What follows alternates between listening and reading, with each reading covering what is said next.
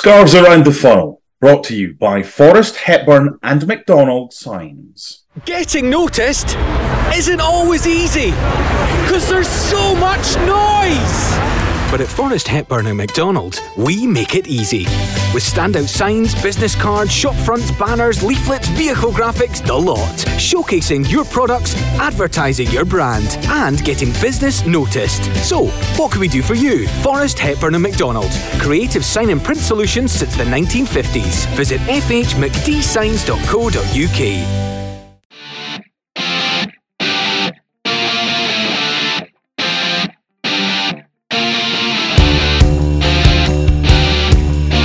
Kingsley rolls to the boys, back to Kingsley, curls it towards, no, oh, lovely no, effort, no, two nil!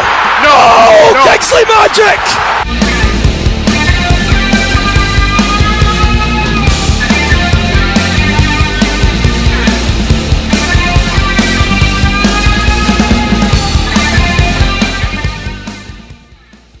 Hello and welcome to Scarves Around the Funnel, the podcast dedicated to Heart of Midlothian Football Club.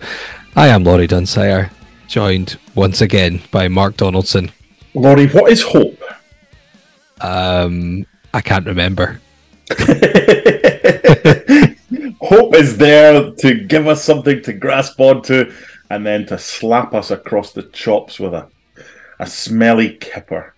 It, it's, it's just, honestly, that we had to get a reaction. This was the game. This was the game. We, the, the, we're getting a reaction. We're playing Hibs.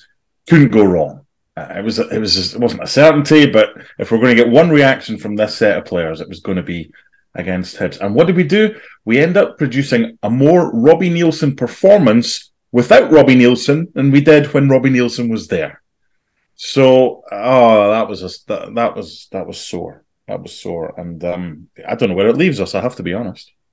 Yeah, I was waiting for someone to post the um, Scooby-Doo meme with someone pulling Stephen Naismith's mask off and it's Robbie Neilson underneath. And then it could go endless. Someone could pull the Robbie Neilson mask yeah. off and it's Craig Levine underneath him. And well, I think what it tells us is um, I think the problems go a lot deeper than the head coach or the interim head coach yes. of the football club right now.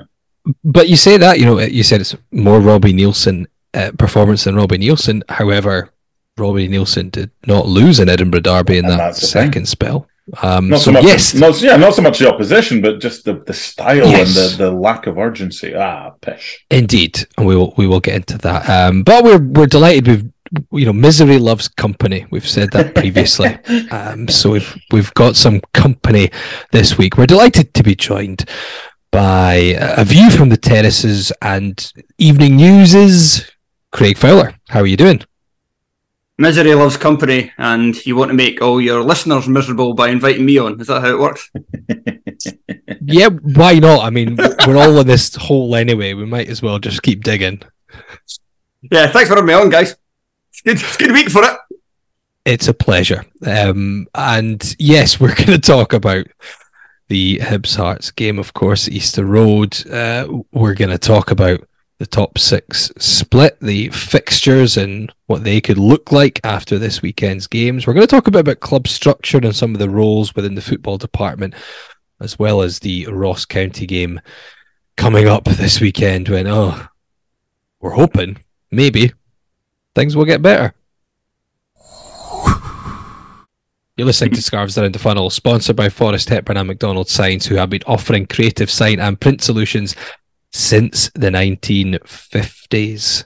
So Hibernian against Heart of Midlothian. Uh, potentially so the final Edinburgh Derby. We were good the nineteen fifties. Uh, come on. We won the league in the fifties. I I know. It's, don't don't go on a tangent on the sponsors line. Come on. Straight off there. Straight off. Right, so Craig, you're our guest, so let's get your thoughts early on. Ahead of this one, Hearts making the change um, in terms of removing Robbie Neilson, Stephen Naismith taking over. Uh, five defeats in a row for Hearts, but going into a game against Hibs, who'd also lost four in a row themselves and were nine Edinburgh derbies without a win. Did you feel a potential manager bounce ahead, a new manager bounce ahead of this one? Not really, I have to be honest. I, Honestly? I, I kind of thought... So when I was asked about it earlier in the week, and I, I'd spoken about it a lot because, especially the kind of media circles, a lot of people were saying, like, you know, why why get rid of Robbie? And a lot of fans, like a, lo- a lot of fans of other clubs, don't really understand it. Didn't think, like, kind of looked at it and thought, well, the first time you slip from third place, you sack your manager. That seems a bit wild. And to an extent, there is some kind of truth to that. But we obviously know a bit more how the team's been playing for a number of weeks, the, the direction that the the club was headed in, and also the fact that what was at stake as well. We needed, I mean, fans have said, well, you've just looked at Aberdeen and then thought, well, we'll, we'll just copy them and, and hope for the same thing. And I don't think that's necessarily the worst thing that the club tried to do, because I think it was clear that under Robbie this season that he kept saying the same things over and over and over again to the players. Like, he kept saying, like, we need to we need to play, we need to be more aggressive in possession, we need to play the ball faster, further for, sorry, we need to get the ball forward a bit more, we need to take more chances on the ball, and we need to be aggressive more off the ball as well. We need to win second balls, and we need to battle better in the centre of the park. He was saying this after Motherwell, didn't change. He was saying it after Aberdeen, it didn't change. And he was saying it after Kilmarnock, and it didn't change. And then we saw the game against St Mirren. And I think it was just clear that this current team and the, the current setup, the message wasn't getting through anymore. We needed a new voice in the dressing room. So I was initially optimistic.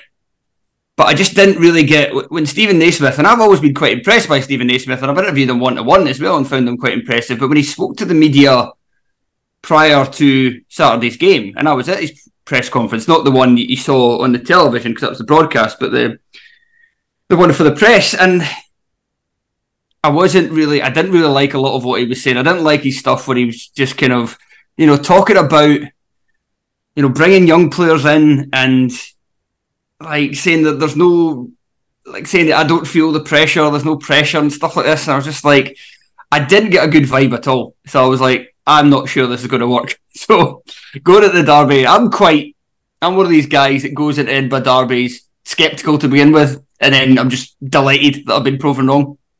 But I was kind of extra sceptical going at this one. I turned up at Easter Road not, well, I don't say I didn't really expect anything. It's Hearts going to Easter Road. Of course I expected that there was a possibility we could go play well and win, or go there, not play well and win, as has so often been the case. But I just, yeah, I just, I found it very hard to get up for the game on the day. I was working anyway, so it wasn't like I had to, it wasn't like I was in the away end and singing songs or whatever. But yeah, I just never really, I didn't feel confident going into it. And the performance that came out of the Hearts team was pretty much what I expected. Mark, ahead of the game, um, Robert Snodgrass um, obviously exited Heart of Midlothian Football Club. There's lots of there's lots of rumours around uh, about that. I don't want to get into that too much, but certainly um, with the head coach gone, with someone who was, you know, allegedly possibly uh, an issue within the dressing room gone, you did kind of feel like it was maybe a chance for a fresh start. Now, I I said in the I did say in the podcast previously, I wasn't one hundred percent sure if Naismith would be the, the right one for it, but at the same time you felt like there might be some kind of reaction here. um, I guess when you see the team, first of all, were you surprised that there wasn't any major change here? Now, I know there was three changes to the team, but one of them was Snodgrass going out. Obviously he was going to be out, but I don't think he's going to play for Hearts again. Ross Stewart going out for Xander Clark was another one, which was always going to happen if Xander Clark was able to make the game. um, James Hill going out for Toby Sibbick, not a huge surprise. Um, Sibbick's played quite a lot. Maybe it was a surprise he missed Robbie Neilson's last game. And it was a four two three one setup from uh, Naismith with Clark in goals, Smith right, Kingsley left, Sibbick Rowles centre, Devlin Halliday in the holding, with Halliday making his one hundredth appearance. Forrest Grant McKay, a three behind Shankland. Pretty similar to a, a setup that Robbie Neilson would put out. Did, were, did you expect maybe him to throw some kind of curveball maybe in there? Yeah, the whole Cochrane, what's he done since the Aberdeen game that he's he's not been flavour of the month? Kingsley getting the start. Kingsley's been all right, but for for it to be a, a kind of Robbie Neilson-esque lineup, forget the goalkeeper because Clark fit, Clark starts. Yeah, I mean, I, I think without the pace of, of Ginelli, who's basically our only fast player, I don't know what we are. So Forrest got the nod there. And It it doesn't say much for Kuol, for Oda, and for others. If they can't get a, a game, having a, a fresh, clean slate to try and impress Stephen Naismith, if none of the youngsters from the B team can even get stripped and on the bench, I don't know what we'll do against Ross County, but we can't do that again. So, yes, I was surprised at the team selection. Speaking to some Hibs fans I know before the game, speaking to media there, um, for the home side as well, their pessimism was evident. Um, they could not have been more miserable ahead of the game, yes. expecting Hearts to comfortably win, said they're awful, they're terrible. I was asking how they're going to line up. Um, someone basically quoted, quote was basically, I don't care, I've given up trying to guess what nonsense he's going to try. Um, so, in some ways, you know, it's it's almost a perfect game for someone to get that new job, because there was a bit of confidence from the Hearts end, rightly or wrongly, just because Robbie Neilson had gone and Naismith was in charge. Um, what I found very surprising is, so the first half, um, there's only one real big chance, and it was for Hibs. Ellie um, Yuan's shot was well saved by Xander Clark. Had pretty decent chance for Forrest, probably should have done better with. But the first half, Hearts had sixty-five percent possession almost. Yeah, um, it's pish possession. It wasn't doing this, anything what, with it. What, what, what I was going to say, what really surprised me, so I wasn't sure how this how this game would go. I was up, I was hoping maybe the, the, the new bounce would work. What I expected was a reaction in terms of, I thought the players would be snapping into tackles, um, getting about the pitch quite quickly. Whether tactically um, and you know quality-wise we would see enough, I, d- I wasn't sure. But I, th- I thought I'd see something different. What really mm-hmm. surprised me was the the major issues which we've seen from Hearts were were still evident there. It was slow. There was you know we had loads of possession, but we weren't doing anything with it. And what really concerned me was, although Hibs didn't have much quality either, they just looked like they had, similar to when we played Kilmarnock, you know, not a great team either. They were just snapping at the tackles a little bit more. They just had that extra little half yard on us. They just looked ultimately like they were the team that wanted that game more. And that, although I didn't see anything from them in the first half that su- suggested they were any good, that concerned me a little bit. Yeah, a couple of things here. We were bullied by a team that were bullied by Dundee United and Motherwell in their previous two games. Now, if that isn't damning, I don't know what is. If Alan Forrest was Josh Ginelli, I thought that was a really good chance. Then it's probably a goal. And Halliday hitting the bar wasn't as much of a chance. But yeah, we had chances as well. But Yuan should have done better. But to be bullied by, I mean, what have we worked on? You've got to know, Robbie Neilson was well aware. Robbie Neilson in his second spell knew. He put extra emphasis on the derby. Physicality, first and foremost. Win your individual battles. So, it, this is very difficult to to to kind of blame. It's like blaming Frank Lampard for the mess that Chelsea are in. Of course, there's part of the blame for for every individual at the football club. But it's like blaming Stephen Naismith, who's had four days to to kind of put together a, a plan um, for an Edinburgh derby. Of course, there has to be some of the blame for him. Uh, Frank Lampard, the same. But it's like he, he, he's worked on shape or whatever he's worked on, he's totally forgotten that this is a game. First and foremost, you've got to win your individual battles. Because to get bullied by a team that were bullied at Tannadice and at home the week before against Motherwell is unacceptable. Problem is, it's a bit of a, a bit of a team that's just set up to be bullied. Like if we talk, if we look at our, that's fair. One, They're soft. One, one of the biggest problems at the weekend was Kevin Nisbet's domination of Kye Rowles and Toby yep. Sibbick. Ragdolled them. I think Kye Rowles and Toby Sibbick, perfectly good defenders. I would very much happily have them both at Hearts next season with a, a team that's that's going to be. Have pieces added to it in the summer and a new manager coming in who's going to have new ideas. However, I don't want to see them playing together because they're just too similar. Yeah. They're both comfortable on the ball. Uh, they both move pretty well for centre-halves in terms of their pace. But both, uh, well, Kye Rowles got great anticipation and positioning in the penalty area. Uh, Sibbick's a bit better in terms of kind of winning his one-on-one defensive duels, but neither of them were Craig Halkett. And Craig Halkett's been a massive miss. And it goes back, and this is This is the kind of point I would make as well about the wider team and, and the malaise that set in for this club, and it set in before we started losing games. And you could even go back to January. Craig Halkett went down. He was out for the season. We needed a Craig Halkett type defender. And inside, instead, they went and got James Hill. James Hill, to me, just looks like Toby Sibbick. Like, he looks like such a similar player. Uh, yeah, it, but not as good. So he looks like a similar player, but not as good. So we didn't, we never replaced the commanding centre-half, the guy who would who'd just be a proper defender, who would win his aerial battles, who would who would win the physical battle against the opposition striker. Because, Craig, we're soft as shit from set plays and from oh, yeah. balls. That's because Halkett's our, our best header of the ball, and even... It's, uh, Stephen Kingsley is the best header of the ball at Hearts, and that's like something like he wins sixty-six percent of his headers, which is decent enough, but it's not great that like somebody who's a career left back is your, your best defender in the air. Mm. And so that was that was a major problem in the game. But also, I think they were able to be well. There's other there's other aspects as well. Like George Grant isn't the most. Um, He's not exactly somebody who, who with, a, with a heart for the fight. I think that's uh, fair to say. Uh, when, it, when, the, when the chips are down, he, he doesn't seem to rise to the occasion.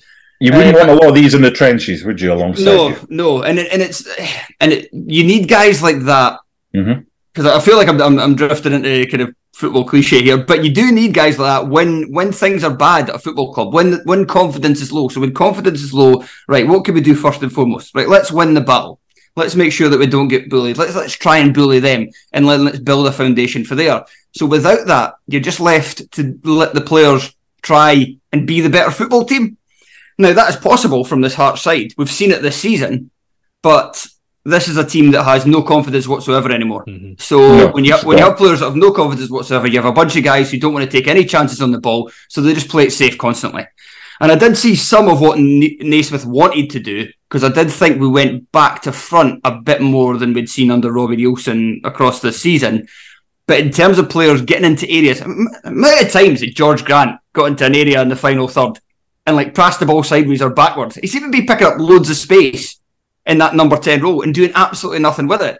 And I don't want to just continually pick on him, because he wasn't the only one that so often got into the final third and didn't ask any questions of Hibs, didn't take any chances, just wanted to play it safe.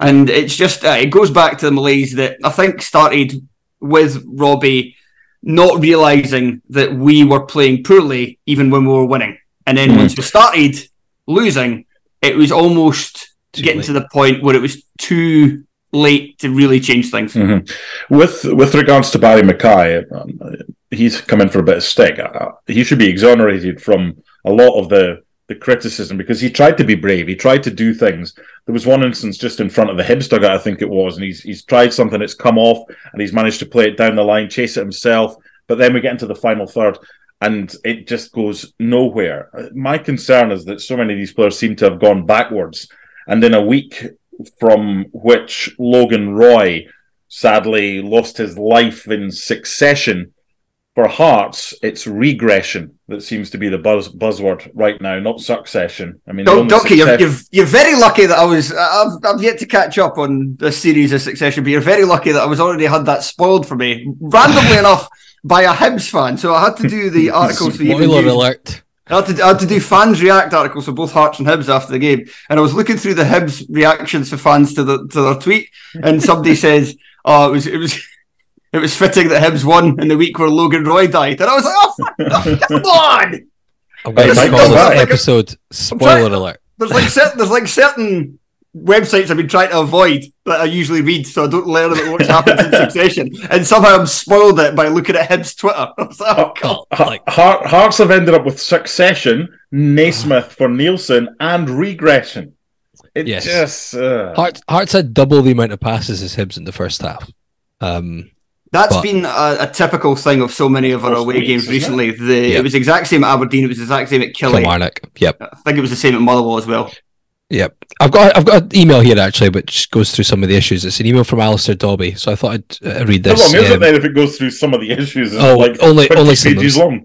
Um, it, well, he did say, I usually tweet you, but this is way longer than a tweet. Uh, typing this after waking up Uh, early to watch our first Derby defeat in years, and I'm raging, angrier than I should be since I've been a Hearts fan for forty-five years, so I've seen it all. That was a gutless display yet again. A group of players that are supposedly our strongest squad in years. There is a huge lack of leadership amongst the team that's obvious to see. Um, I know Shankland is seemingly untouchable, and as a striker, rightly so, given his goals this season. As a captain, though, he's poor. I don't see any leadership from him on the park when things aren't going at all well. Sure, we hear the right things in press conferences or interviews, but it's one thing saying it um, and another thing doing it. I get that our strongest leaders are all sharing a physio bench. Gordon, Halkett, Boyce spring to mind, but the lack of desire to lead amongst the squad is evident. Players like Kingsley and Devlin are shadows of themselves uh, from last season. Forrest, Grant, Atkinson, Humphreys, Halliday are unfortunately just not good enough for where we need to be. Funnily enough, I have a sneaking suspicion that Keogh might turn out to be a good player for us next season. Cue howls of derision. We might have a few shouting at their, um, I was going to say their radios, but their phones or other devices right now. Only a couple of months ago, we were rejoicing in the fact that we had a bench that could win games as well as a team on the park. That's disappeared. Subs make no difference to us. Bringing Naismith in isn't an isn't the answer, no matter how many people claimed it was. He led a team of kids to mid-table in non-league football. That's not what we needed for such an important time in the season. I've probably rambled too much, but what was lauded as being a strong, talented squad has shown itself up to be weak mentally and, dare I say, uninterested. The lack of heart at Hearts is obvious, and this squad needs to be gutted, sadly. The only players from today's squad that played um, that I'd keep for next season are Clark, Rowles, Sibbick, Cochrane and Shankland, minus the captaincy. A lot of the rest can G T F, as far as I'm concerned. They're weak mentally, and you can see how fragile we are because of that. And of course, as a Hearts fan, I reserve the right to completely change my mind when we miraculously win four of our next six and get into Europe again. Oh, dear. Ali.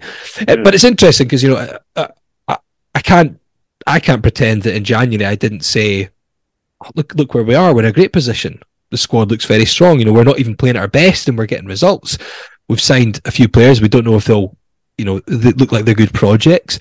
Um, so, you know, it, it would be disingenuous of me for, to suddenly start pretending like I, I, I saw this coming at that point. Um, I don't know about you, Craig. Um, and I, a part of me, I'm annoyed at myself partly as well for not seeing it coming, because I really didn't. Uh, you know, I didn't think we were playing that great, but I looked at the teams below us and I thought, if this is where we're sitting and we're not really firing on all cylinders, and you know, yeah, surely and, we'll be we'll be fine. And, and, and it's old it's old football cliche. You, you sign a good team when you win when you're not playing well, and you kind of thought, well, we're not playing well, we're winning. So when we start playing well, this is this is golden. But maybe that, we just that, that, that, that just not, we've not, we've, I think we've played well about I don't know twice this year.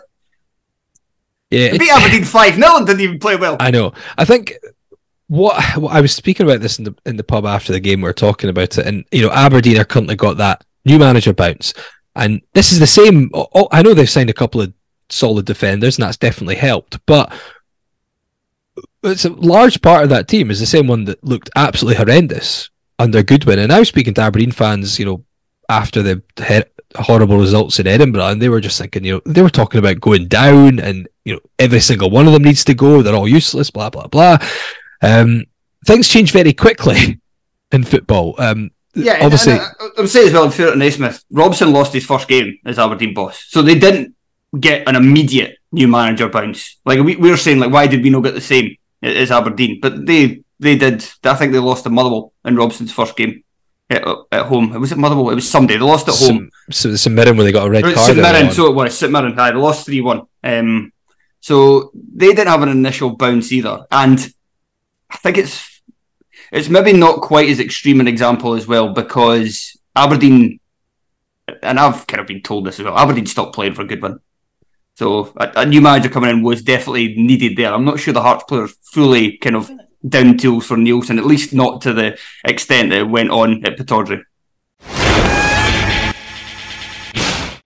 It's interesting you say that about the Aberdeen players and, and the Hearts players, because there's similarities, Craig, between the form of Aberdeen and they just couldn't buy a win. I mean, Darvel away, even although what's conveniently forgotten in that game, one of the worst offside decisions of the season with no V A R, which may have kept him in a job, but then to go to Hibs and get spanked six nil, uh, you you could you knew it was it was happening. But for you to to kind of suggest that the Hearts players were still in some way playing for Robbie. So what, what was the problem then? If if they were playing for Robbie and the Aberdeen players weren't playing for, for Jim Goodwin, what was the, the problem well, that I'm led not, to not, what happened? I'm not sure of the players. I, I don't know. With the Hearts one, I, I don't know. If, like, I've not really heard anything concrete enough. There's rumours flying around, but there, there's nothing that's come from anybody that I I trust enough uh, to, to say definitively that, that Hearts players had one way or another. Either either down tools under Robbie or we're still really much fighting for him. Not Joe Jordan at Falkirk-esque six nil. No, exactly. And that's, and that's what happened to Aberdeen. That Aberdeen-Hibs game. That was a team that were like, right, we've had enough of you. Like, we're done. And they say, oh no, yeah, it was it was one of those things. We're just sad to see the manager go, piss off. Yeah, that you're was the, that you're was waving them off. There was them saying, we want you gone. I just kind of thought, that this is just me as, there's no insider info, this is just me kind of looking at it as, as a Hearts fan. I just kind of thought that under Robbie, the messaging maybe got a bit stale, because that just kind of seems to happen in modern day football, that managers have, or most managers, because there's rarely any that stick in job, even some of the best ones, like they go in somewhere, like if you think of guys at the really highest level of the game, they go in and they immediately turn around the fortunes in a team and they win titles and they win cups, and then within a two or three seasons, it's an absolute disaster because the message just starts to wear thin. And I just kind of felt that that had... had happened at Hearts. And it's funny, like, you talk about, going back to Ali's email, and Ali um, is somebody that uh, I've met a few times. Ali's um, a friend of my friend and a uh, friend of the podcast and friend of Laurie's, Robert Borthwick. He's, um, and I know that he must have been very angry because he lives in Minnesota, so he must have been up at six o'clock in the morning to watch that guff the other day. So I, I would be very angry as well. But he talks about Shankland. Mm-hmm. In, in terms of captain, I do disagree to an extent because I see Shankland a lot during games communicating with his teammates. Now, he's not a ranter and raver, but I don't necessarily know how today's modern footballers respond to a teammate who is a ranter and raver in, in terms of the kind of old school captain that we associated with football growing up. Because I think Robert Snodgrass was that to an extent.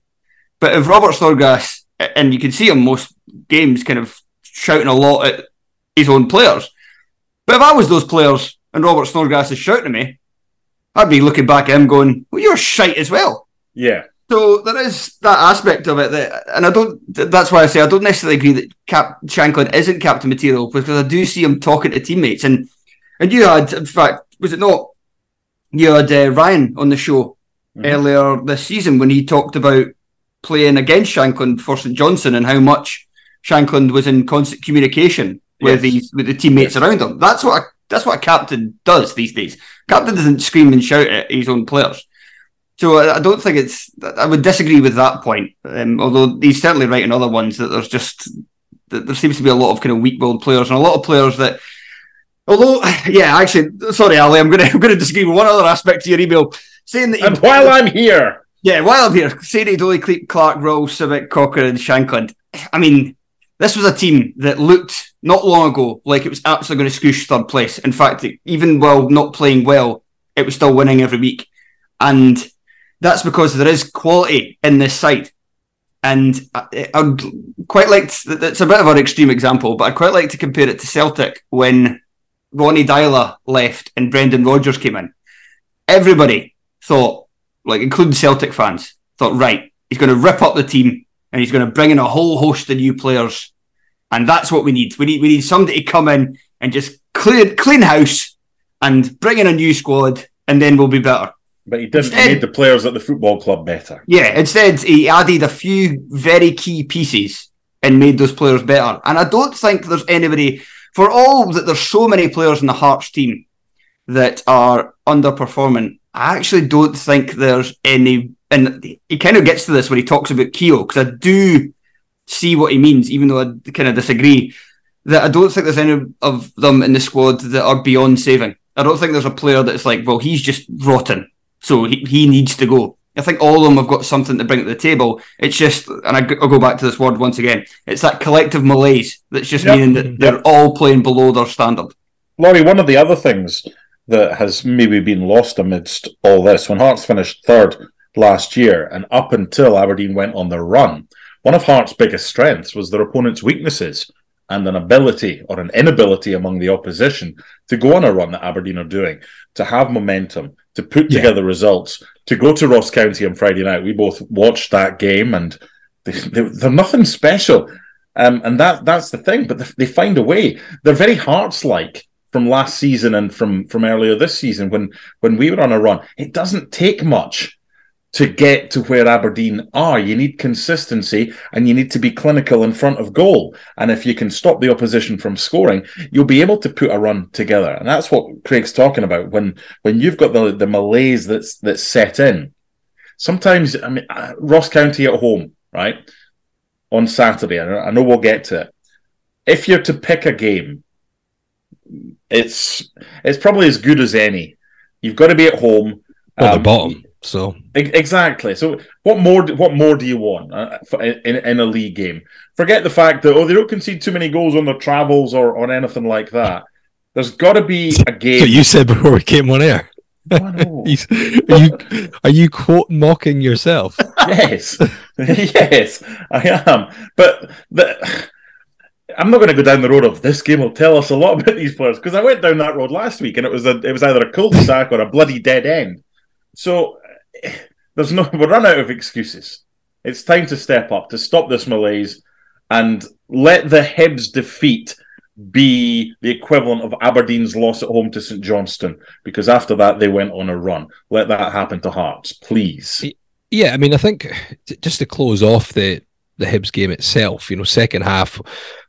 I guess one of the big concern here, I mean, Hearts would have one more shot on target in the game in the second half. Um, and, you know, Hibs go in front in the sixty-seventh minute. Again, poor defending, it's basic, ball at the back post, handling out jumps Sibbick back into the danger area. You've got what Atkinson, Humphreys, McKay all standing there doing absolutely nothing. And Nisbet just follows the ball home. It's a decent finish, but he's got a whole lot of space, what, ten yards from goal. Um, aside from the poor defending for the goal, which we could moan about all day, again, similar to when we go back to the Kilmarnock game, the thing that frustrates and annoys me here is we've still got twenty-three minutes plus stoppages, and what was there, five, four, four minutes added? So we've got twenty-seven minutes there to try and turn this game around. And it was just, it was so similar to what we've seen recently as well. Uh, you know, it, two more, two changes after that, Alex Cochrane and Kye Rowles come on for Halliday and Grant, and it was just, it was the same. There was still no urgency. Uh, again, you can't blame Naismith for where we're at, because he's been chucked in. He's the B team, um, B team manager. He's been chucked into this um, position. He's not had very long. Um, he's not going to suddenly miraculously make us world beaters. But I was disappointed that we didn't see just just something different, especially after we went a goal behind. You know, in nil-nil, you could argue, well, neither team's very good. Hearts could still be the team to nick a goal and, and get three points. At one nil, did neither of you just think, well, look, it's definitely not working.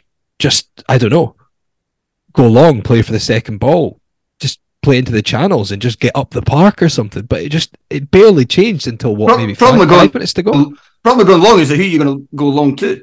Well, he brought Humphreys on after sixty-two, and then you thought, okay. But Humf- Humphreys is a big body, but is he actually, is he actually any good at doing that job if you go so, long term? I've so not seen much thing, evidence of that. One thing, and it's just, I don't know if you remember the the, the derby win that Stendhal had at Easter Road. Now, Stendhal was obviously very stubborn in terms of playing out from the back, playing the high line, et cetera. I don't know if you remember, for that game, he basically played off the second ball, didn't played it over the top, didn't necessarily even have someone challenge the Hibs defence, but made them have to like track back and clear it, and then tried to win the second ball inside the Hibs half. And that was one of the only games I remember seeing Stendhal really actively change his approach, and it, it kind of worked. It wasn't very pretty. You know, basically letting Hibs win the defensive header, but trying to win the second ball, and then you're you're then attacking the team from, what, forty yards from goal, and at least they're in a more, you know, a more favourable position than trying to build up from the edge of your own box or your own half. Um, I'm not saying it, It's it's not pretty. It's not necessarily going to pay dividends, but nothing was working. It's just that frustration that it didn't feel like we were actively doing anything to change the game. And um, I don't know. I just thought maybe when Naismith would try and just throw something into the game that was a bit different, um, but it just felt like exact same we've seen, maybe worse than than recent weeks. Considering Hibs have been an awful run and are bereft of confidence themselves.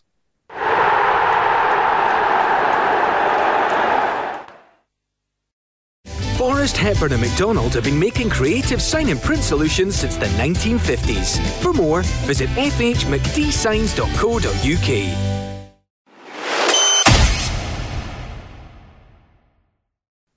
Okay, one topic I wanted to speak to Craig about, since he's on, um, is something he covered in the evening news in an article, which was top six fixtures. Um, Hearts will, of course, be the top six. That definitely can't change. Uh, with one game to go, there could be some slight changes in teams, but not an awful lot. And it's going to leave an interesting conundrum for the fixtures, isn't it, Craig? Because what the league usually try to do, although not always, is give everyone an even amount of home and away games. So nineteen. Well, they always they always try. It's just not they always al- possible. That's what I mean. They don't always. Hearts have been um, on the wrong end of that previously, and other teams have as well in recent years. But they generally try and do that. So you then maybe mess around with fixtures. So sometimes teams will play each other three three times at home and once away, rather than um, two and two. So the interesting thing with the permutations here is, um, I guess, especially because um, they're the team. Don't me take over. Well, Hearts, St Mirren, Hibs, and Aberdeen. Th- th- this is where it gets tricky, because there's every potential um, that this weekend might not, um, that there could only be four points between four teams, um, and potentially just two points between Hearts, St Mirren, and Hibs. So it makes it kind of tricky, because teams won't be happy if they see the, the remaining fixtures as slightly favouring one of their rivals for league positions. Yeah, and it's so if, if Livingston. So I've worked this all out, but it's it's dependent on the top six staying as it is, which I think might happen anyway, because Livingston basically have to go to Dundee United and win. A draw is not good enough for them, regardless of what happens elsewhere, because of their inferior goal difference. So they need to go to United to win. United have obviously picked up, so that. And Livingston have only won two games in God knows how long, so seems likely that they might not get a result. Even if they do, that means that Hibs have to drop points against Johnson, and St Mirren have to drop points in their home game against Kilmarnock, and Kilmarnock have not won away from home all season. So it does seem likely that it's going to stay as it is. So going in, there is only... So I worked out for each team based on who they're who they're going to play and what the games would be like if it would just flow like on most league seasons do. Or, or so, for instance, Hearts would be due to play Celtic at home, Rangers away, Aberdeen at home, Hibs away, and St Mirren away. So I worked out for every single team. Unfortunately, only two... No, Hibs, the, Hibs at home, they'd be due to play. Oh, sorry, did I say Hibs away? Sorry, yeah, Hibs yeah. at home, St Mirren away. So... But unfortunately, that would mean that at the end of the campaign, only Aberdeen and Hearts would have a even split of nineteen and nineteen, whereas the other clubs have got some variation of eighteen home games and twenty away games. Now, in a, a quite a weird quirk, and there might be another way to work this out, but this seems like the simplest way to do it. In a weird quirk, Hearts, even though they're, if you just leave it as it is, their games would be even, it looks like they're going to have to move two of Hearts' fixtures to be able to accommodate it, so that everybody is nineteen home and nineteen away. Now, before anybody gets up in arms about it, it actually looks like it might work out better for Hearts this way. Oh yeah, I think it absolutely does. Because it looks like the easiest fix is, so to even up the games for St Mirren and Celtic, Celtic host Hearts for a third time. So it's a game that Hearts are unlikely to win, regardless of where it takes place, Gorgie or at Celtic Park. And Hearts will welcome St Mirren to Tynecastle for the third time, and that'll even up their fixtures as well. Now, we've not played well against St Mirren in either games at Tynecastle, but I think, well, every single Hearts fan knows that we've got much better chance of beating the Buddies in Gorgie than we do going to Paisley, because we've only won three games away from home in the league all season.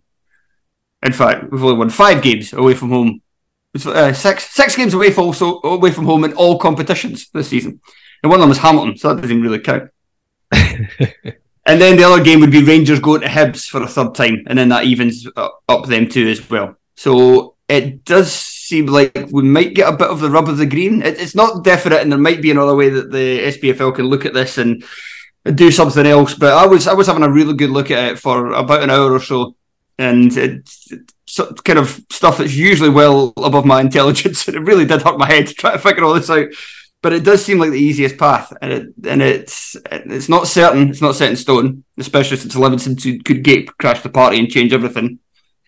But if it does remain like it is, it does seem like that's exactly what Hearts are going to get. We're going to get home games against Hibs, Aberdeen and St Mirren, and we're going to have to go to Rangers and Celtic. So if Hearts win the remaining home games, that's twelve points, and it's not out with the realms of possibility. And if they do that, it, as mad as it seems at this point in time, I mean, saying Hearts win in four games between now and the end of the season seems mad in itself.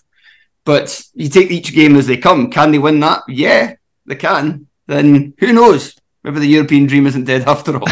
Laurie, you and I had a conversation, didn't we, back and forward on WhatsApp? Yeah, I was gonna, I was just going to refer to that, yeah. You you must have been having happy pills or something. You were very positive yesterday, talking about oh, when look. the draw is for... for and, and no, you're, you're right to do so. Basically, we went through the whole Europa League qualifying if, and Conference League qualifying and where Hearts have to finish and Rangers and Celtic winning the Scottish Cup. Um, and it, it was it was worthwhile. On the back of Craig's piece in the paper about the, the fixtures, there's, when there's a lot of negativity, you do try and find some. And this has been a tough podcast to, to kind of look back on a Derby defeat, first time for them um, in ten games, I think it was. As, as Luke Shandley said to me on the uh, he said to me on the phone last week, he says, "Oh, he had no hope got- before the game either." No, he, he had was, absolutely he, zero hope. He said, you, you guys go nine games unbeaten and it's expected. We get, we go uh, kind of nine games unbeaten against Hearts and it's an open-top bus parade. But none of the Hibbies um, had any kind of hope going into it. The, the one thing I would say about that before we, we kind of move on is when the camera panned to the Hibs fans celebrating the first goal, I kind of thought it was like a game that they were expected to win seven nil. The way that their fans were, I was like, yay, hooray, good job. Was that a kind of, oh, shit, we've kept him in a job for another week, the way things are going down there? I mean, full, full time was different. They celebrated it, the whole sun sh- some shite on Leith and all that. Fine, fine. Um, we would have done exactly the same. Um, but it just seemed that it was two teams with a malaise. One managed to escape from it. We have to do that. There will be a turning point. I really hope it's this weekend against Ross yeah, County. I think that, yeah, look... And I've, I mentioned it um, when I was talking about the top six in, uh, on Twitter as well. Yes, we're talking about these things. There is the caveat, the asterisk. It means Hearts could not win games home or away right now. You know, we, we could lose to Ross County this weekend. We know we're playing terrible. Right now, there's no guarantee we'll win any games. But we still, we still have to look at it. You know, things might turn around. And, you know, if we want to look at it in the glass half full, extremely half full, um, uh, then... Aberdeen play Rangers this weekend. Hearts play Ross County at home.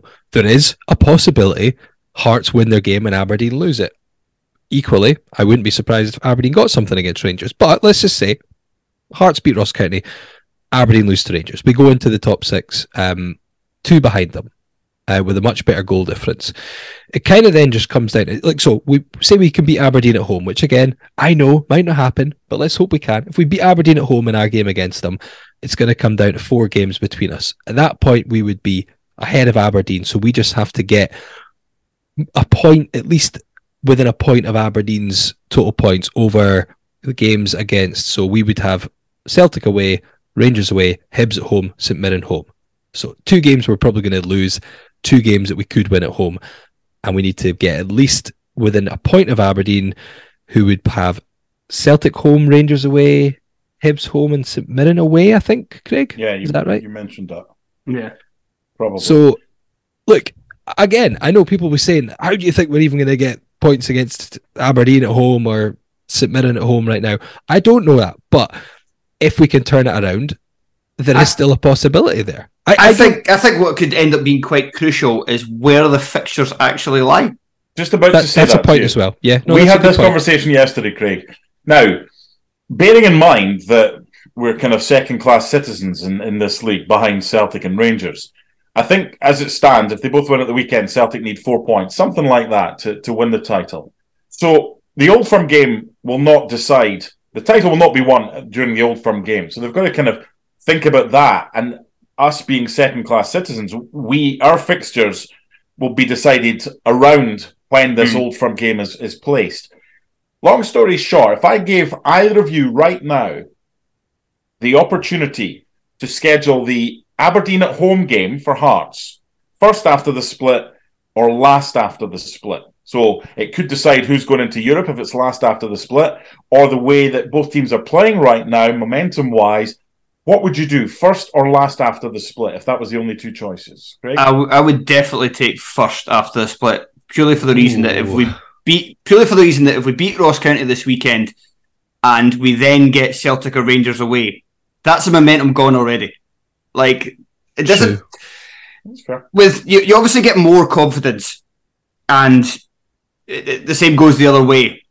If you are playing against a Graham Shinney will be back by the last game as well. Won't he? yeah, well, uh, yeah, exactly. Aye, so that's one. Graham Shinney won't play, but also, but as, as players, you you gain more confidence, even regardless of your play. You, sorry, let me start that again. You gain more confidence from beating better teams, but you still gain confidence from beating teams that you should. So Hearts will gain confidence from beating Ross County. Then, even if like the play Celtic Rangers, you say, "Well, it's it, it's a free hit." It, well, doesn't really exi- it doesn't really exist because you could then. You know, go to Celtic Rangers and you can lose, and it still brings that kind of losing mentality, and it still sinks the confidence. Whereas I think we need, if, we, if we play them first, Craig, we would be above them if we beat Ross County and they don't beat Rangers at Pittodrie. So I think that's probably the right answer. Playing them yeah, first. we we could win and go ahead of them, and then it completely changes the outlook for the rest of the season. And and really, that, that would be a massive shot of confidence to the team. Whereas, like I say, if we go to Celtic Park and then just lose again, it just feels like we're back to square one. Mm-hmm. Playing them last might mean, Laurie, that they've already wrapped up third, and it's just a yeah. Just a and and you have to, and I guess another factor into this is in terms of if you when you're playing Celtic and Rangers, um, Celtic will win the league, so there'll be a point where they will rotate a bit more, and not to say it means it will get anything, but you'll have more of a chance. Last game of the season, lad. That'll be, what, the next competitive game for who you're playing, which, you know, if it's Celtic in the Scottish Cup final... Um, yeah, it could be if, resting... Well, if, I don't know why they would rest players to play in Falkirk or in Furness, but they might. Uh, we don't, uh, have, but, I mean, we don't have a good record against teams that rest players. They usually beat us. No, but again, what I'm saying is, would you rather have Celtic and Rangers, um, Celtic especially when they've not sealed it, um, when they don't have a cup final... Next up, I know they'll be playing a, a lower league team. They're likely to win it anyway, but their, their cup final, Laurie, is the semi final. That sounds daft, yeah, but it's but, true. But yeah. I'm just if if it's Celtic last game of the season, and um, obviously the, the league will be wrapped up. Cup final will be their next game. If we're playing for something, I'd, I'd rather play them in that situation than the first game after the split. I know the likelihood is we'll lose both scenarios. But which scenario do we have a slightly better chance in? What was the score when Rangers came to town at the end of last season? And it was basically reserves against the reserves. Did, did we lose three one in that game? three one I know, I know. But then they they came to town twice this season and had bigger wins than that when it was their first team. I, I know what you're. I know what you're saying. Um, but I, I, I agree with Craig. I wasn't actually sure. He's kind of convinced me that I'd rather play them. If I, in fact, if I could get second game after the split, would that be possible? No, no. Who would you, who would you rather have first, though? Yeah. Someone else we can beat. I, don't, I, don't, I wouldn't want to play St Mirren immediately on current form, and I'll, I don't want another Edinburgh Derby that quickly. No, Craig's persuaded it's got to be first, because to have the chance to, to go into the last three games of the season after the first game after the split ahead of Aberdeen, if that look, we could lose to Ross County, they could beat Rangers, and it, it could I, be on. The problem is if it's the last game, the last game we might already have lost. We already lost our yeah. place. It might be. And we've, we've already decided, Craig, that if we're not going to finish third, I'd rather finish fifth than you fourth. Decided. You I decided, decided that. I did decide. Simply, simply because we'll spank the team in the second qualifying round of the conference. Ah, yeah, so we, so we get uh, we get an extra day away. Team, uh, we get an extra day away in Europe. We get two extra lots of coefficient points for winning home and away with this brand-new manager, Chris Wilder, or whoever it's going to be. Um, has to be Wilder if he travels to a supporters uh, on a supporters bus to a cup final. He's oh, he's a dyed in the optimism. This optimism's getting wilder by the minute. So, so then, uh, by the way, this was part of the discussion that, that we had, and I totally deliberately ignored that. That was a red card from Dunsire. Um, that pun. But if we beat the seeded team, because we'd be unseeded in the third qualifying round, if we beat the seeded team, we then yeah. take their seeded spot. for the final playoff round draw. So it's already mapped out. We're going to get into the group stages regardless. We don't even need to finish third. We don't so even need to finish fine. third. So we've we started negatively, but that, we're we're finishing with a blaze of positive glory. A, a blaze of blind optimism, and on that note, we'll we'll move on to something else.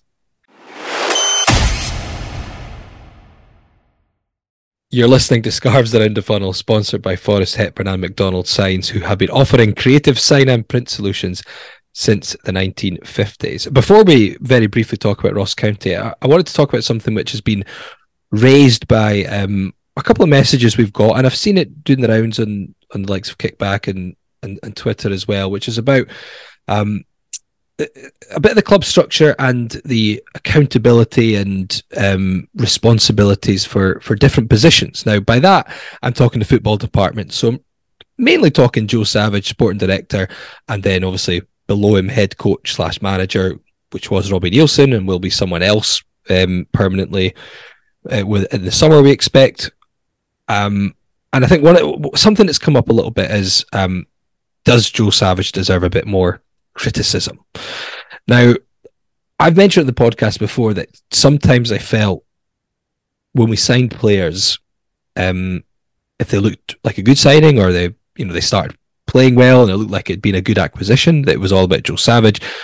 If there were some doubts about them when they were playing or they weren't performing well, that it was Robbie Neilson's fault. And I'm not saying that that was always black and white, but it just seemed to always be that leaning that if a player was bad, it was Robbie Neilson's fault. If they were good, it was Joe Savage's kind of, it was to Joe Savage's credit, not Robbie Neilson. Um, but something that someone raised to, to me when they messaged was, do people think that Joe Savage is head of recruitment when actually we do have a head of recruitment? And we do have a head of recruitment. We have Will Lansfield, who is obviously put in position by Joe Savage. So he's head of recruitment. Joe Savage is sporting director. So Joe Savage oversees different aspects of the club. So he does oversee recruitment, the academy, the women's team, et cetera. So he's got quite a few remits. Recruitment is one of them. Um, I don't know how you feel about this, Craig. Now, we're not going to pretend that we know the, the deep inner workings of what goes on day to day, but just looking at it kind of high level, um, is there sometimes this misconception with Hearts fans about exactly what everyone's role is in terms of acquiring players and, and who's actually sourcing them and recruiting them, et cetera? Oh yeah, absolutely. It just seems like the common belief is that Joe Savage signs the players. Or at least it's, it felt like that when everything was great. Everybody was loving their recru- recruitment. So many people, so many of my friends were saying that Joe Savage is the best signing this club's made. And it was kind of during discussions about the players that we'd brought in. Now, I do believe that Joe Savage deserves credit for some of those players brought in. But it does seem like it just kind of felt like people were assuming that he was responsible for... He, he was the sole responsibility for them coming in. Like, he'd identify them. And I knew, I knew that behind the scenes he had done quite well in terms of some stuff. I knew he was quite instrumental in bringing Barrie McKay to the club, for instance. And certainly in the case of getting him for as cheap as we did. I think we even not paid anything for him when everyone initially wanted a, a few hundred thousand pounds.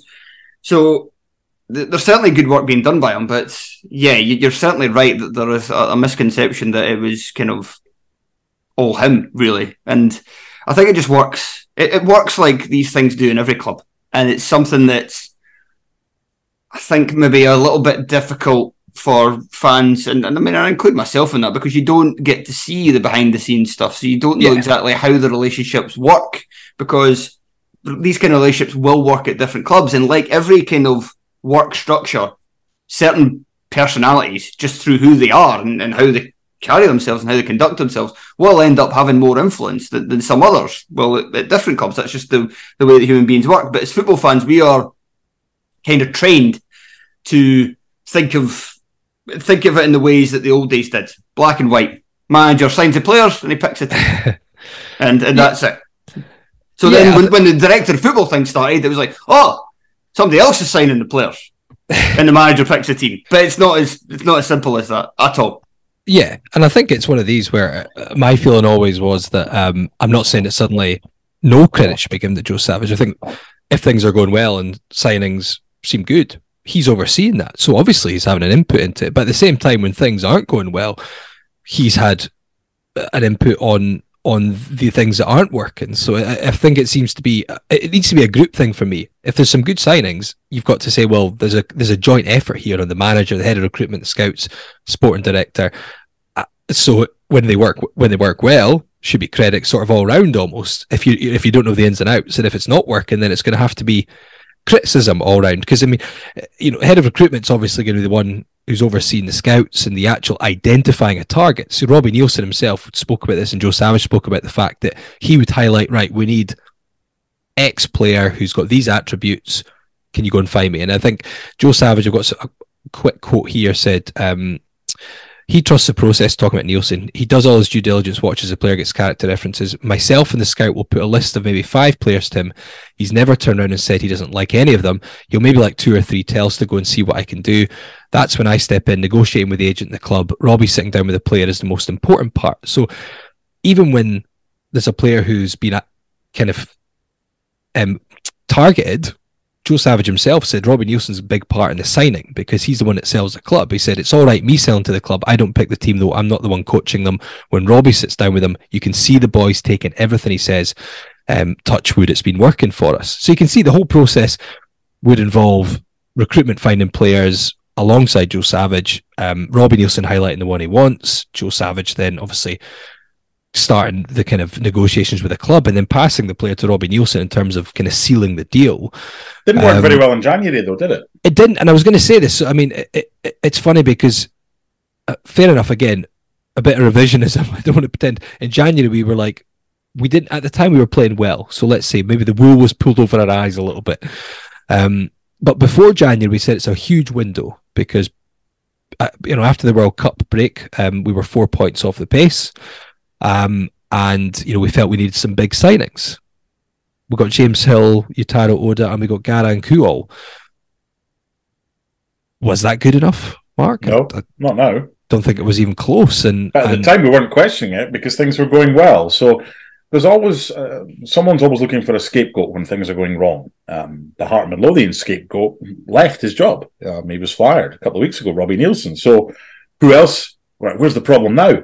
So people have spoken about Joe Savage. People have spoken about others. The, the bottom line is, people have spoken about that that phrase. How much do we actually know about what goes on behind the scenes at Tynecastle? The answer is very little. We only make our mind up based on what comes out of the football club and what we hear, or gossips, or Jambo's kickback, or or whatever. I'm going to take you back to two thousand twenty-one, July. Article from our very good friend Joel Sked in the Edinburgh Evening News. Um, I don't know if I read this at the time, but having read it just now, I don't know if this is still the case, bearing in mind this is eighteen, twenty months old. Will Lansfield will be based in England, and due to his experience yep. at his previous clubs, he will have a keen eye in the English market, especially around the south. That was then. I don't know. I, I, he could walk by me in the street. He wouldn't know who I was. I wouldn't know who he was. Um, he's not the public face of the football club. Is he still in England? No idea. But we don't know what he does. We don't know what Joe Savage does on a day-to-day basis. As sport director, I mean, his his role covers recruitment. It covers the academy. It covers the women's team. It covers a lot. But again, it's it's from what? Craig, Joel, Barry and the guys put in the evening news because they get additional access, as they should, as, as the local paper. So we take from that, we take from what comes out the football club, we take from contacts what we can. But a lack of kind of education as to, to what actually happens and who does what. And it's an education that you're never going to find out what actually happens. And I don't say to you, Laurie, what's your nine to five job? What do you do on an hour-to-hour basis? Who do you report to? But that, that's that's what you do. That's that's your job. So whether it's it's Savage, whether it's Lansfield or, or whoever it is, we just have to cock Annie a little bit when it comes to pointing the blame, because we're looking for a scapegoat right now. Um, we can take our eye off the ball. It, it's it's. I'm not being a cheerleader or saying we all need to point in the right direction. We all need to get behind whatever. You get behind what you see. Hearts fans desperately wanted to get behind that performance at Easter Road. They couldn't. And Saturday's going to be no different. Taking on to, to that from where we were, it's, it's going to be the same as St Mirren. there's going to be maybe five, ten minute leeway of, okay, let's see, let's see what you got, Mister Naismith. Let's see what you've done in training this week. And the fans will respond if they see something to respond to. If they don't, it'll be like after the fifteenth minute against St Mirren. It'll be a horrible place to play, Tynecastle on Saturday, and it calls for brave players. The big question is, do we have enough of them right now? I'm not so sure. Just because you mentioned his name, I'd just like to talk about Garang Kuol, because this signing really winds me up for numerous reasons. Uh, I'm often triggered by my own friends, my Hearts friends group chat, uh, because they keep going on about why is Kuol not playing? Like, well, because he's not good enough. That's why he's not playing. But that's that goes to the signing in, in January, and you talk about the January recruitment, and we already mentioned earlier that, that James Hill was not the man that we needed to come in. We needed uh and that is something that, because I, I can't say the player, because I would be breaking the trust of a friend who told me, but I do know that Hearts tried to tried to sign a player based in Scotland who is much more, definitely not anywhere near the ability level of Craig Halkett, but in a, a similar mould. And so Robbie, so it did, it did make me think that Robbie wanted that type of player, but we ended up getting somebody on loan from Bournemouth instead, who is not that type.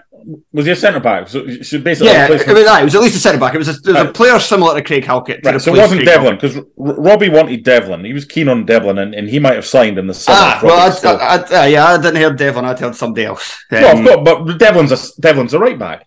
But with Robbie now going, it's unlikely that Nicky Devlin will, will, will join. Oh, us. Sorry, Nicky Devlin. I thought you meant um, uh, Mikey Devlin, who who is uh, a centre-back in the Craig Halkett mould, but permanently injured, and he's yes, currently exactly. on the bench. Let's just say Mikey Devlin and Nicky Devlin, then it'll make a, give me an absolute hey, man, I would, I would, I would quite like I would, I would quite like Nicky Devlin, I'd have to say. I would, I would quite like him. He's out of contract as well in the summer. But anyway, like, let, going to my, my point about January, so I do so I do reckon that Robbie wanted that type of player. And I don't know what the breakdown was that we didn't end up bringing that type of player in to replace Craig Halkett. But if you look at the other two signings, so Oda is, I'm not going to get too down on Oda because he is clearly a project that they've looked, that signing was looking at Celtic and going, right, they're they're tapping at the Asian market, let's do it as well. And instead of getting somebody of the quality of Celtic, because to do that we have to pay a lot of money, and we have to pay a lot of money in wages, we can't really do that. So instead, let's get somebody with raw potential and, and build them up. So that's what we're doing with Oda, and I think that's, in isolation, that's fine. The problem is that then we also signed Garang Kuol. Now, Garang Kuol is eighteen years old. He played only about thirty or so games in the A-League. We know the three, A-League... Three senior starts, I think he'd had before. Three senior starts.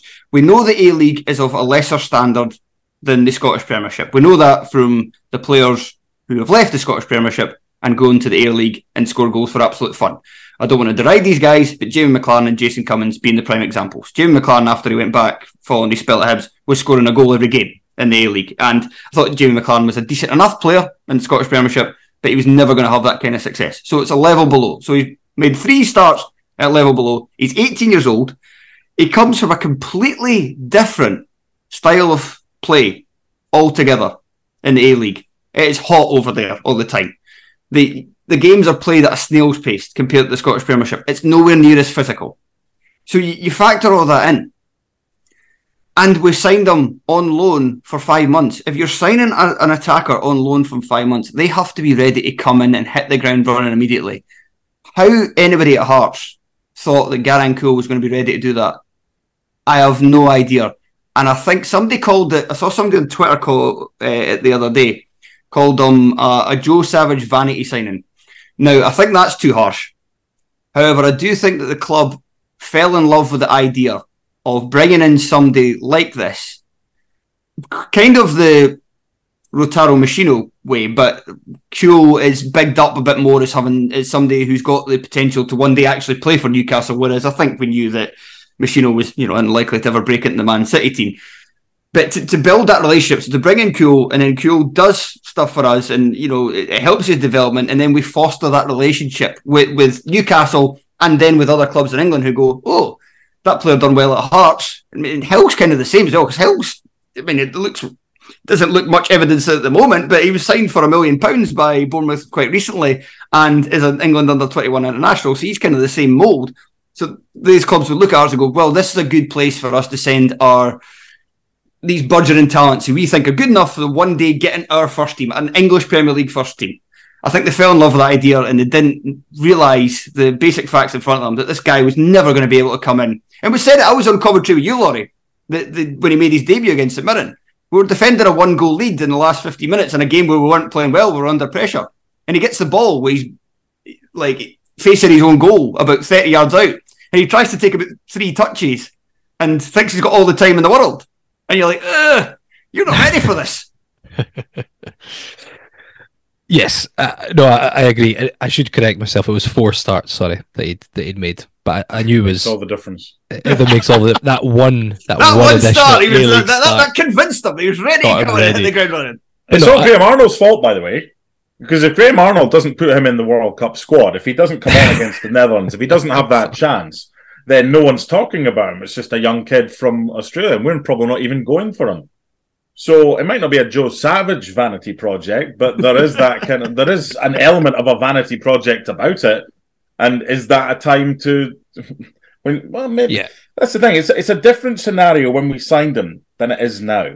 We needed different things back then, but we I don't think, need now. Yeah, I, I think, I think we can we can close this section off a little bit. You know, we did, we weren't going to.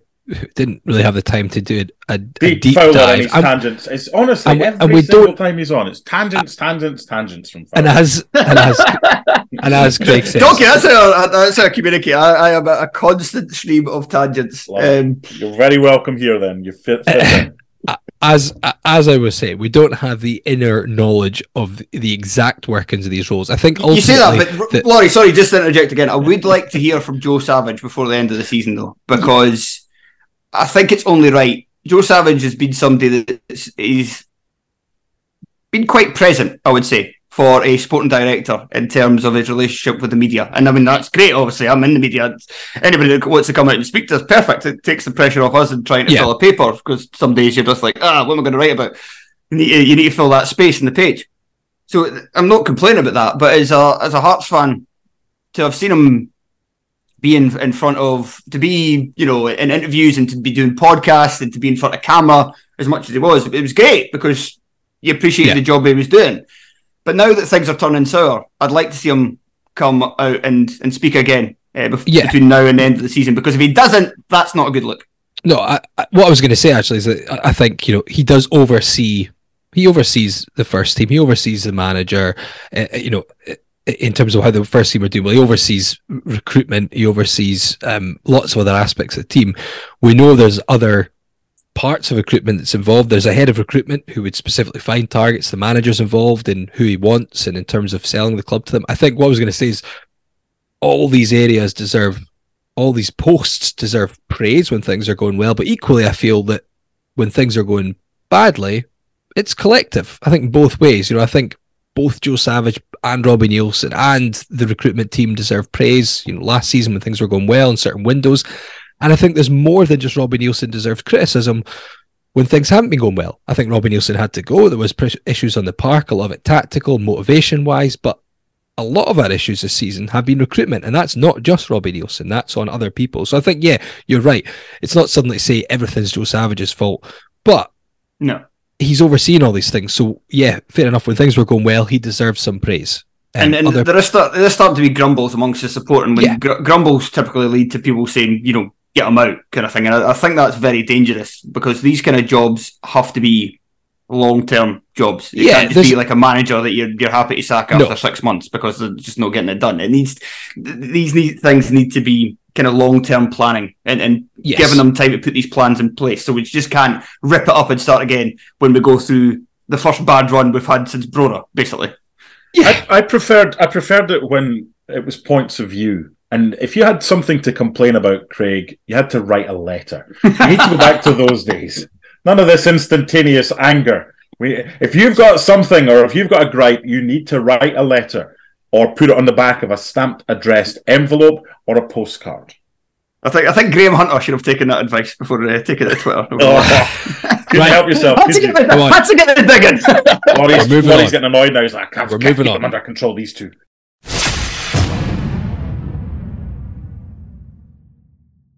Okay, before we go, Hearts against Ross County. Now we've we've we've been going on and we've gone on tangents, so I can't have a big deep preview of this, but um, let, let's have a quick chat about what we expect from this game. So six losses in a row for Hearts against a Ross County team who are now bottom of the Cinch Premiership. Right, he's just selling this their well. Last five.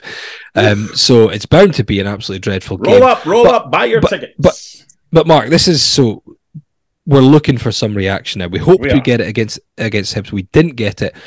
Are we going to get it in this game? And, and if so, what's it going to look like? Are we going to see I a big no shake-up in the team? Are we going to see a big shake-up in tactics, approach? What's going to happen? Know. I don't know. Because they don't know. That's the problem. It's it's like second-guessing your grandparent after a brandy in the afternoon, what they're going to say next. They could say anything. They could go down any road that could be troublesome. It could be loving. It could be anything. You just don't know. How can we predict what's going to happen? We've tried to be as positive every single week. I have no idea. And the reason I have no idea is because Stephen Naismith has no idea what kind of reaction he's going to get. But we have to get some reaction. I would like to, and I'm going, I'll admit I was wrong. I, I thought in the, the latter days of Robbie, I said we should move away from the, the three five two and go back to a, a variation of a, a four at the back system. That's not worked at all. It's not worked, I, is it? I, I don't think it's, I think we could do with somebody alongside Lawrence Shankland again. So I would like to actually see us go back to the three five two, especially if Josh Ginelli is going to be fit to, enough to start this game. And Stephen Naismith is basically saying that he is. That they've by leaving him out for the last two weeks, that his niggling um, injury, which is, a, I believe, a bone bruise on his foot, is cleared up and he should be ready to go for the remaining games of the season. And Ken and Laurie... Who, who are you playing alongside him, then? Are you, are you playing Humphreys? Oh, no, uh, yeah, sorry, Ginelli, sorry, Ginelli, Ginelli, Ginelli and, Shank, and Shankland up top. Right, and, so are you playing well, Barrie McKay, then? Uh, I'm not sure about that. Not sure about that. Where's, where's, where's the creativity? I'm just asking, where's the creativity? You might, actually, to be fair, you can maybe get away with playing McKay, because I don't like McKay in a midfield three, but I really didn't like McKay in a midfield three when Robert Snodgrass was also in there as well. I just thought that was ridiculous. I never thought that worked. It's just he, he's playing the he's playing the N'Golo Kante role from last night, with Chelsea having two holders and then a, a defensive midfielder as an attacking midfielder. So, so you can maybe get away with McKay if you just start if you start like, for instance, Devlin and, and Harran again, or, or sorry, Devlin and Halliday, or bringing bringing Peter Harran for maybe a bit more a bit more height as well in the team. We could probably use. So if you start, yeah, if you start like Harran, Devlin, and maybe McKay as a midfield three, or or maybe another battler in there. And Laurie, just going to go back to what you were saying earlier about the about the, the Stendhal game, because Naismith's kind of talked about this as well in, in terms of what Hibs did against Hearts, in terms of playing the percentage football and, and putting balls in the box and putting it into those yeah. areas and getting it forward a lot quicker. Because you could do that against County with Ginelli's pace. We saw us do it when Robbie Neilson first kind of came across playing Ginelli as, as a forward this season in the Killie game. That was all about taking advantage of the lack of pace that Killie had at the back. Ross County do not have a fast no. centre-half group either. So get Ginelli up there, get the ball forward quickly, even if he doesn't win it, get it, you know, win throw-ins high in their area, get up on them, press them high, you know, move. I know it's like going to a back three is a problem because we don't have three centre-halves, but moving Kingsley into the three. You, you can move Kingsley get, into it and Cochrane. Yeah, move it, aye, get a bit more out of them, get Cochrane back on the... And also as well, if we move to a three, because Mikey Smith's not going to be playing, and if we move to a three, it means that we can put Atkinson into Atkinson the, at right wing back is, and not is, have to worry yes, too much about his defensive frailty. Yes, yes. So I would go back to that and get get play direct, play up, get in their face, and try and camp them in their own half, and, and yeah. win the game that way. My big thing is not formation; it's the actual approach. Yeah, um, you know, we've got caught up in formations, and you know, we did it on here as well. We, we were guilty of it, and I think we felt we did need to change the formation. But I think ultimately we've seen the same turgid approach with a back three and a back four. Um, you know, I, I think it can work with either, but I think we need to find a different way of getting at teams. I, and I would like to see us happily, you know, play two players up there. Shankland and Ginelli are the two obvious at the moment. I've I've not seen enough from Humphreys in terms of product or um, attitude, I would say, in terms of when he's been playing, to suggest he would deserve a start. But since he scored one of the best goals I've ever seen, he's barely kicked his own backside. Yeah, um, probably because he didn't want to have to run much longer. Um, take it, just shoot now. Uh, so yeah, I'd yeah, I'd, I'd happily, if it means getting the ball wide, for instance, stretching Ross County, getting the ball into the box. Um, you don't have to. just because you don't have a big target man doesn't mean the only option is to play it slow out from the back. There are other ways of playing games. It's even, more direct, isn't it? Even Ross County at Tynecastle, they had a brilliant first half, and that was playing um, balls at the channels and behind the Hearts' defence. They mm-hmm. weren't playing... Um, I know they have Jordan White in the team, but I'm pretty sure in the first half it was mainly Awura Edwards who was getting in behind with his pace. Um, so, yeah. Based on, what, based on what you've both said, this is the team that maybe the three of us would pick, based on the conversation we've just had. Clark and goal, okay. Sibbick, mm-hmm. Rowles and Kingsley, mm-hmm. Atkinson, Halliday, Devlin and Cochrane, with McKay just in front, Ginelli mm-hmm. and Shankland. Yep. Yeah, I'd be, I'd be happy enough with that. I, would, I mean, Haring or Halliday for height. Aye, I would I'd maybe bring back Haring if he's fit enough to, to start the game. I, I was surprised he didn't get any minutes at all against Hibs, because I thought he was quite good off the bench. Well, quite good. I thought he was lively off the bench against St Mirren, and that was more than I could say about a lot of Hearts players that day. The only concern with that would be Atkinson and Cochrane as your two kind of wing-backs. Don't really um, any other options, do we? No, I was going to say, just, yeah, we're, yeah, yeah. Just from a lack of, of kind of, where's where's the... the width, where's the attack minded? Because in essence there, you're going back to the seven defensive players and three forward no, players. I, mean, uh, I, think it's a bit of a, I think it's a bit of a stretch to call Atkinson a defensive player. I was going to say Atkinson's issues Atkinson issues are, are defensively. I'll be happy. I think Atkinson, whether he's good enough or not is another question, but if you are going to put him in his best position, it's going to be wing back as opposed yeah. to right back, isn't it? And I, Cochrane's shown himself when he's on form and he's confident he can, like he can get yeah, forward. Yeah, I think I think, um, I think Cochrane's improved a lot of that side of his game this season. Whereas last last campaign he was good, but he was more of a just kind of a steady Eddie out there. But this this campaign he's, he's impacted that a bit more. Going so forward. the wing backs, the wing backs return two up front. Goals yes. galore. Our, oh. our Hearts going to win. Come on. Our Hearts going to win this game. Yeah, but we need, we need to stop losing, surely, at some point. At some yes. point. There's a prediction time.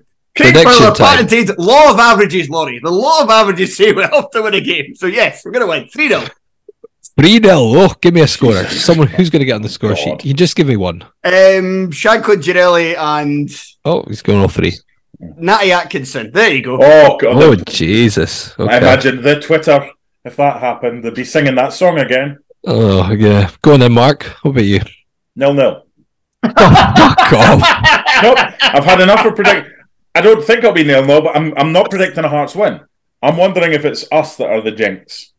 So I'm going nil nil. So Christ, it's not Neilson, it's not Savage, it's those pricks on Scarves Around the Funnel. I've also attended the women's Edinburgh Derby Easter Road, and I'm definitely looking forward to that more. Yeah, it goes to, it goes to penalties. They just, you just just play penalties. The last two have been that tight that they've gone to penalties. So, um, look, I would I would. I'd be extremely disappointed, more disappointed um, than I was at Easter Road. I don't know if that's possible, but up there, if Hearts don't win this. But no, I'm not predicting a win. I think we're the issue here. So I'm going to nil nil draw. What a dick. No, I'm not going to. I'm not going to. two nil Ross County, you say? No. I'm, I'm it is, not we've, con- not, we've not talked about County much at all, but it is a big help for us that Eamon Brophy's not going to be playing. He's out possibly for the rest of the season, and that does weaken them quite a bit, because I thought he was the kind of X factor that was going to keep them up. And Simon Murray's Simon. I mean, I, I, this is definitely going to come back to bite me.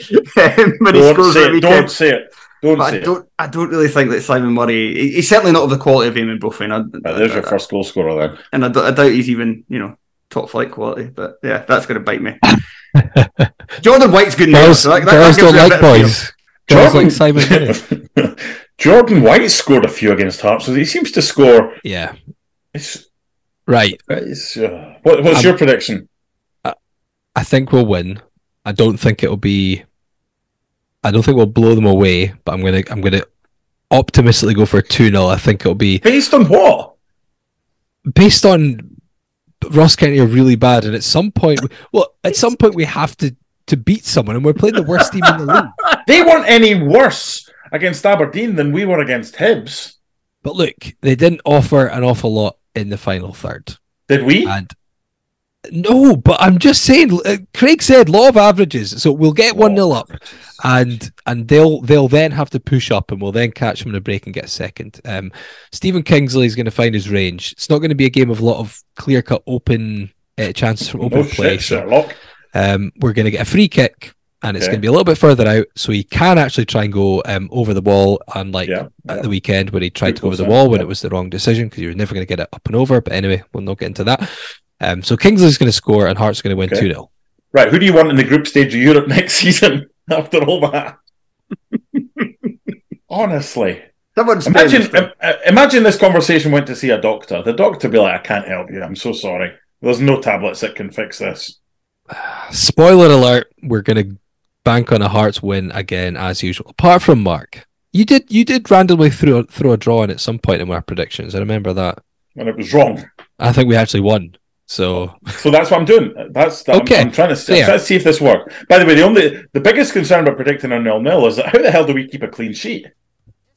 Yeah, well, I don't know. We'll we'll find out. We'll, nil, who, nil. who knows? Nil, no one no one listens to our predictions and takes it to the bookies. Well, I fucking hope not. Anyway, um, anyway, anyway. Thank you for tuning in. Thank you for joining us, Craig. We really appreciate Craig. it. Thank you very much. And we will um, be back next week to review whatever happens in the Hearts Ross County game, and maybe finally we'll get a prediction right, unless it's Mark. Hopefully not. Until then, thanks for tuning in. Absolutely nothing's right. You play with my emotions. I live to fight another day. I'm bruised, but I ain't broken. I ain't broken.